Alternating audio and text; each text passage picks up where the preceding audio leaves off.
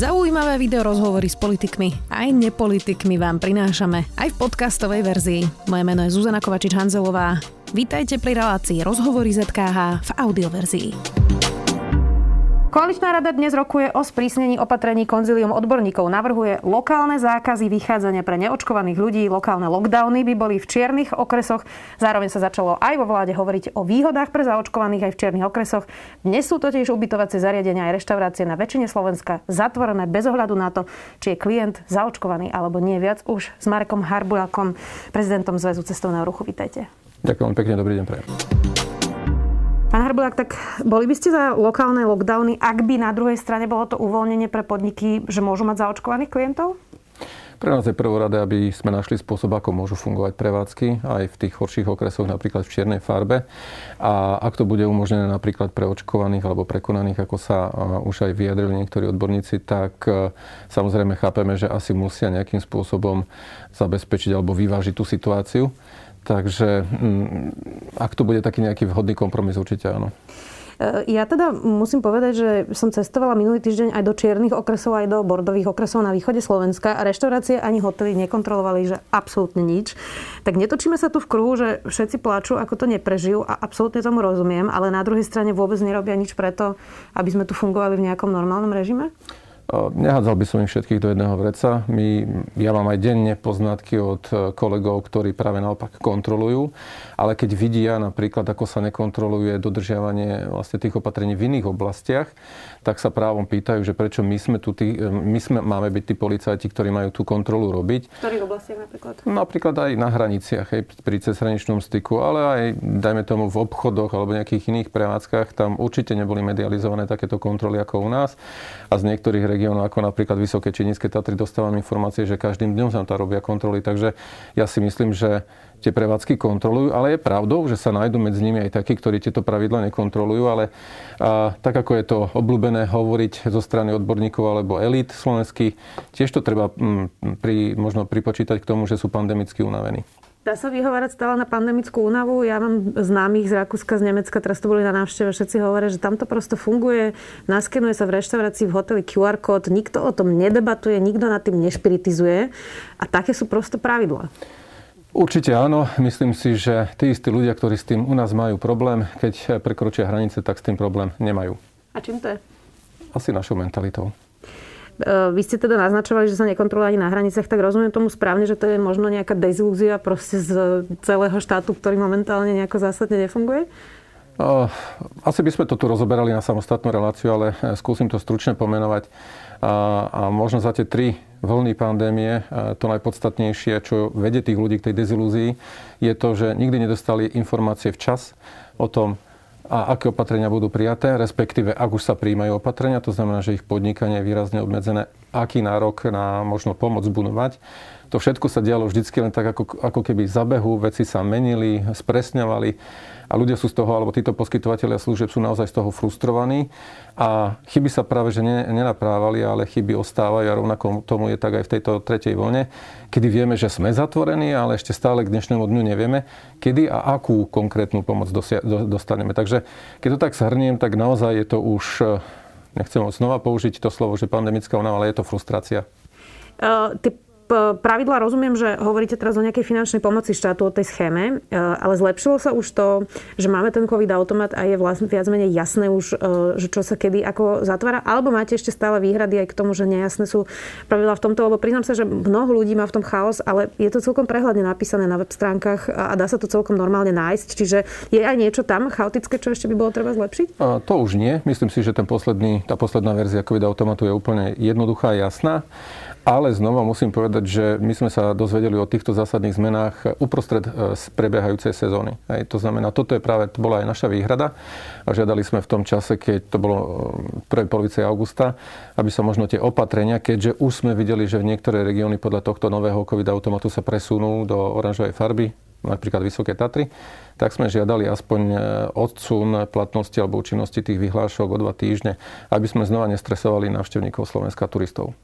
Nehrozí to, že ak by sa teraz naozaj tá vláda dohodla na e, možno nejakých lokálnych lockdownoch, ale uvoľnenia e, tých pravidel pre očkovaných ľudí, je tu predsa len 2,5 milióna očkovaných Slovákov, nie je to málo, um, že môžu mať politici aj odborníci opravnenú obavu, že tým, že sa to tak slabo kontroluje, že by sme tu mali vlastne úplné Eldorado, neočkovaní, očkovaní, všetci pokope, hoci by sme sa tvárili, že tu máme nejaké prísnejšie pravidlá? Znova zopakujem to, čo som povedal. Môže sa to stať, ale to je dôsledok zase nejakého prístupu, ktorý sme, ktorého sme boli svetkami od začiatku pandémie. Na druhej strane my stále apelujeme, že všetci teda obyvateľia a ľudia, tak ako sme, by sme mali sa správať zodpovedne. Nejaká miera kontroly určite je na mieste aj z našej strany. Je to aj v našom záujme, aj v záujme tých hostí, ktorých obslúžime. Na druhej strane, znova zopakujem, pokiaľ tá kontrola nebude fungovať rovnako prísne aj v iných oblastiach, tak jednoducho my sme pod tlakom. To nie je o tom, že my sa stiažujeme na to, že my sme len tí policajti, ale my tu máme zložky, ktoré by to mali kontrolovať a vyžadovať, ale nemáme ten pocit, že sa to tak deje rovnakým metrom vo všetkých oblastiach života. Teraz sa dejú útoky napríklad na Lidl alebo iné potraviny. Môže to samozrejme prísť na akúkoľvek prevádzku aj vo vašom fachu. Riešite už prípadne, hm, ako sa s tým vysporiadať, ak sa niekomu taká situácia stane, ako by na to pripravený, možno čo by mal robiť vlastne v tých krokoch. A potom ešte podotázka, či zažívajú agresiu hm, aj hotely a reštaurácie na Slovensku. Áno, tá určitá miera agresie sa už odohrávala aj v predchádzajúcich týždňoch, aj v týchto prevádzkach.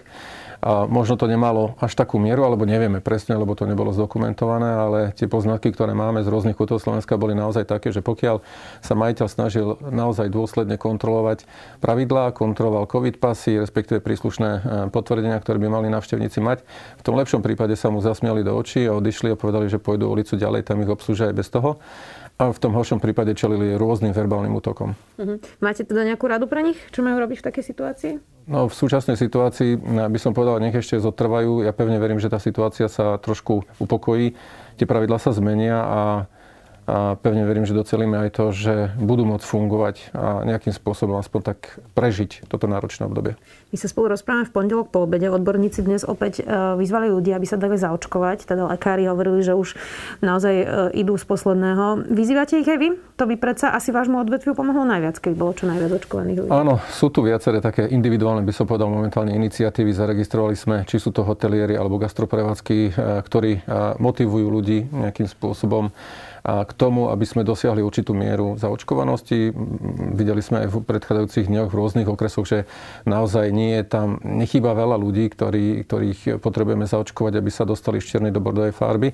Takže snažia sa práve v týchto okresoch nejakým spôsobom, ale zatiaľ je to hovorím individuálne. Je to individuálne aj preto, lebo mnohí z týchto prevádzkovateľov naozaj zažili veľkú mieru hejtu.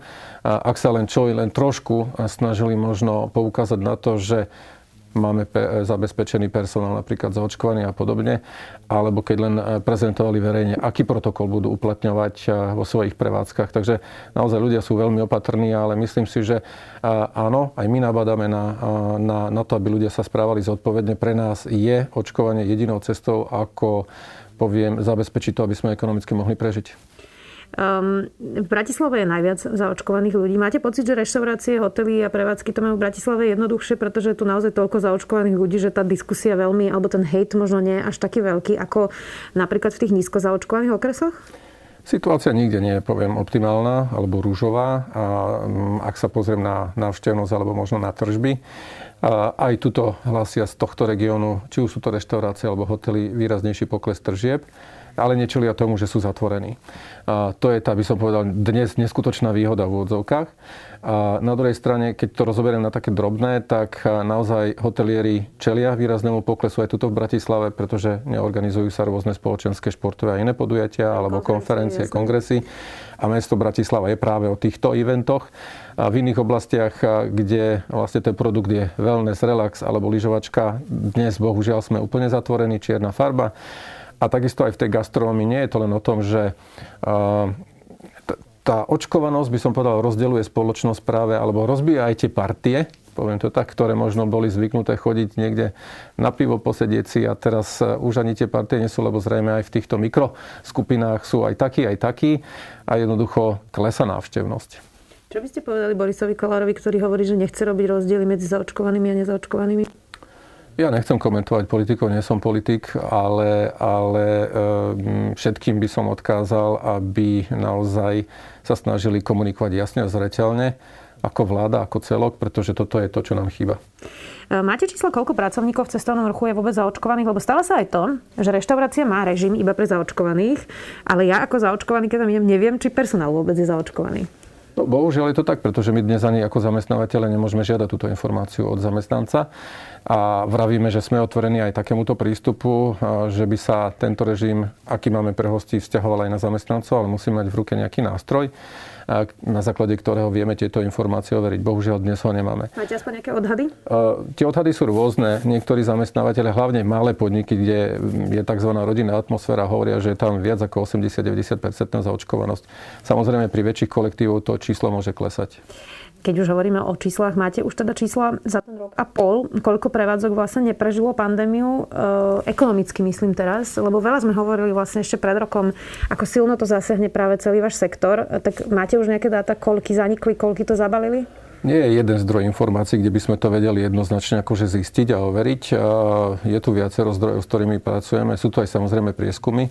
A podľa jedného z prieskumov, ktorý, ktorý bol realizovaný na dosť veľkej vzorke práve na gastro, tak to bolo až 9% podnikov. To, či skrachovali úplne, alebo len čakajú na lepšiu situáciu, ešte samozrejme môže byť ten rozdiel, ale hovorí sa, že zhruba 90% gastropodnikov neotvorilo zatiaľ svoje prevádzky a pokiaľ pokiaľ by sa situácia v krátkom období nezmenila, tak je dosť možné, že už vôbec neotvoria. Tie prvé čísla hovorili, že počas druhej vlny odišlo z vášho odvetia 40 tisíc pracovníkov. Viete povedať, že koľky sa vôbec vrátili? Aj to je veľmi ťažké momentálne vyhodnotiť, ale z tých informácií, ktoré máme, platí, že je tu výrazný pokles zamestnancov. Aj keď sa ten pokles mierne zlepšil počas leta, ale treba povedať, že v lete zachránili naše prevádzky brigádnici, študenti, dohodári a, ktorí si chceli privyrobiť a čakáme na nejaké oficiálne čísla aj štatistického úradu, takže bohužiaľ momentálne neviem, ale platí stále to, že e, nie je dôvod e, si myslieť, aby ten e, trend sa nejakým zásadným spôsobom zmenil. Skôr očakávam, že sa ešte môže prehlbiť, pokiaľ sa naozaj nič nestane, pretože tá nedôvera pracovať práve v tomto odvetvi, ktoré čelí každý mesiac s nejakým opatreniam, rastie proste a tí ľudia potrebujú, tí zamestnanci potrebujú mať istoty. Takže si radšej vyberú niečo stabilnejšie. Presne tak. Um, keď už diskutujeme o tom, že aké sú tie čísla, tak vy ste hovorili, že sezóna bola slabšia aj toto leto. O akom prepade približne hovoríme? Lebo e, možno tak laicky sa ľuďom zdalo, že Tatry boli predsa celé leto úplne plné, praskali vo švíkoch. Tak skúste nám objasniť, že e, prečo sa možno zdá, že, že boli plné, ale vy hovoríte teda o, o výraznom poklese. Treba sa na to pozerať z toho ekonomického hľadiska a toto ekonomické hľadisko je dôležité pre firmy, tak ako aj v iných odvetviach. A, a na to, aby sme mohli povedať, že leto bolo úspešné, tak porovnávame tržby a mali by tie tržby byť minimálne na tej úrovni, ako boli možno pred pandémiou. Z tohto pohľadu to nie je ani zďaleka tak. Tatry síce mohli byť plné, alebo toto je jedno z mála takých najnavštevovanejších stredísk, alebo aj možno nízke Tatry, ale boli plné aj vďaka jednodňovým turistom. Ale jednodňoví turisti alebo návštevníci to nie je zdroj príjmov pre, pre poskytovateľov služieb v cestovnom ruchu. Pre nás je ideálne, ak ten host minimálne trávi jednu noc, ideálne aj dve a viac. A vtedy dokáže, dokážu z toho návštevníka turistu čerpať vlastne nielen hotelieri a tí, ktorí majú penzióny, ale aj množstvo ďalších služieb.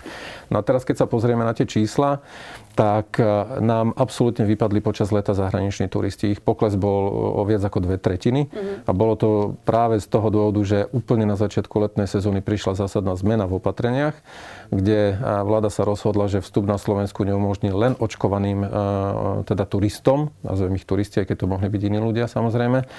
A tí, ktorí nesplňali definíciu plne zaočkovanej osoby, jednoducho nebolo im umožnené, teda mohli, ale museli absolvovať karanténu. To sa prirodzene nikto nechcel absolvovať.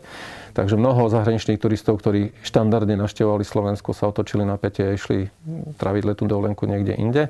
A ten počet domácich bol síce tu rozdeľujeme zase návštevníci a prenocovania. Návštevníkov bolo mierne viacej domácich, ale prenocovaní bolo menej aj u domácich návštevníkov. Keď to teda zrátame, tak je tam pokles hruba o 30 mm, Tak to je naozaj dosť veľa, e, tretina. Ako vás ovplyvní inflácia ceny energie? Je to teraz veľká téma v celej Európe, na celom svete. Očakáva sa náraz nákladov pre podnikateľov naozaj e, v tovaroch, službách, vlastne úplne naprieč všetkým. Um, a do toho teda zatvorené prevádzky, e, neistá situácia. Čiže čo by vám pomohlo v tejto situácii? Tie vstupy rastú, tak ako aj v iných odvetviach. Správne ste povedali, že energie, cena energie, samozrejme, to je druhá najvyššia nákladová položka v štruktúre nákladov po zamestnancoch v našich zariadeniach, ale oni sa prejavujú aj potom samozrejme v cene nakupovaných tovarov, ale aj služieb. No a nespomenuli ste ešte možno cenu e, rast platov. Bohužiaľ, počas pandémie rastli aj platy, keďže niektoré odvetvia ako naše síce trpeli pandémiou, ale iné zase profitovali, alebo teda sa im nedarilo až tak zle. Tlak tu bol e, na rast miest, čiže e, súčasne s týmto rastom energii sme zažili aj rast ceny práce na trhu práce. Takže čo očakávame? No, my to nevieme nejakým iným spôsobom už niekde ušetriť. My jednoducho to len vieme premietnúť Myslím, do, do ceny. od vlády, bola moja otázka. Určite by sme očakávali, ak to rozmeníme na drobné, je tu možno viacero opatrení, ktoré by sa dali realizovať. To, čo najviac trápi nás, sú príplatky za prácu počas víkendov, štátnych sviatkov. Tá práca je nepomerne, teda ten rozsah tej práce je nepomerne väčší ako možno v iných odvetviach, a, ale my ju nevieme nejakým spôsobom eliminovať. To nie je o tom, že my si naplánujeme, ale jednoducho turista návštevník chce, aby sme vtedy robili. A to, čo sme už navrhovali predtým, pred tými dvoma alebo tromi rokmi, keď sa navýšili e, tieto príplatky, vravili sme, nemáme problém s príplatkami ako takými, ale chceme, aby sa z tých príplatkov nepočítali ďalšie odvody do zdravotnej sociálnej poisťovne alebo dane, aby boli od toho oslobodne. To by dokázalo tlmiť e, cenu práce, pretože tá cena práce aj vďaka tým príplatkom rastie neumerne. Čo sa týka rastu energii, tak vláda neprišla s nejakým konkrétnym opatrením, zatiaľ, ja si myslím, vidíme. zatiaľ. A samozrejme, takže nevieme. Ale to, čo my tvrdíme napríklad, že dokáže preukázateľne trmiť trošku nárast cien aj z dlhodobého hľadiska, nielen z krátkodobého, je napríklad nižšia sadzba DPH.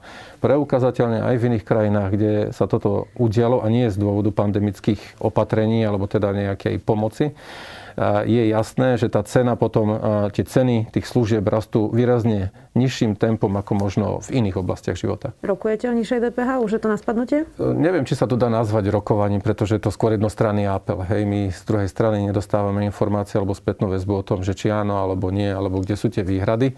Takže stále tlačíme na to a snažíme sa doplniť našu, našu argumentáciu k tomu, aby došlo k tomu zníženiu. Pán Harbuľák, posledná otázka. Máte nejakú prognozu, čo by sa stalo pre slovenský cestovný ruch, ktorý myslím, ak by sa neuvoľnili tie opatrenia pre zaočkovaných a zostali sme v tomto režime, v ktorom sme teraz, ak by sa ani neznižila DPH, ani sme neriešili toto všetko, čo teraz hovoríme, ak by zostal vlastne ten status quo, ktorý máme, keď sa v tomto čase rozprávame, um, tak čo by to znamenalo pre prevádzky? Hovorí sa, že do decembra, možno do januára už môžeme mať tú tretiu vlnu za sebou, ale aká je vaša prognoza? Neviem sa vyjadriť k tomu, ako bude stúpať, ako budú tie čísla stúpať, to, na to sú iní odborníci, ale pre nás je kľúčové, aby zimná sezóna bola, mohla byť, to znamená, aby sme mohli fungovať. Lebo to by, ak by sa tak nestalo, ak by ostali v platnosti súčasné opatrenia, tak okrem lyžiarských vlekov, čo znova nie je riešením pre množstvo podnikov, a by sme už nemali druhú zimnú sezónu v poradí. Letná bola už dvakrát za sebou výrazne horšia a jednoducho to, by žiadne iné odvetvie by nedokázalo z dlhodobého hľadiska toto prežiť. Jednoducho zdroje rezervy sa minuli. Štátna pomoc hradí len časť strát.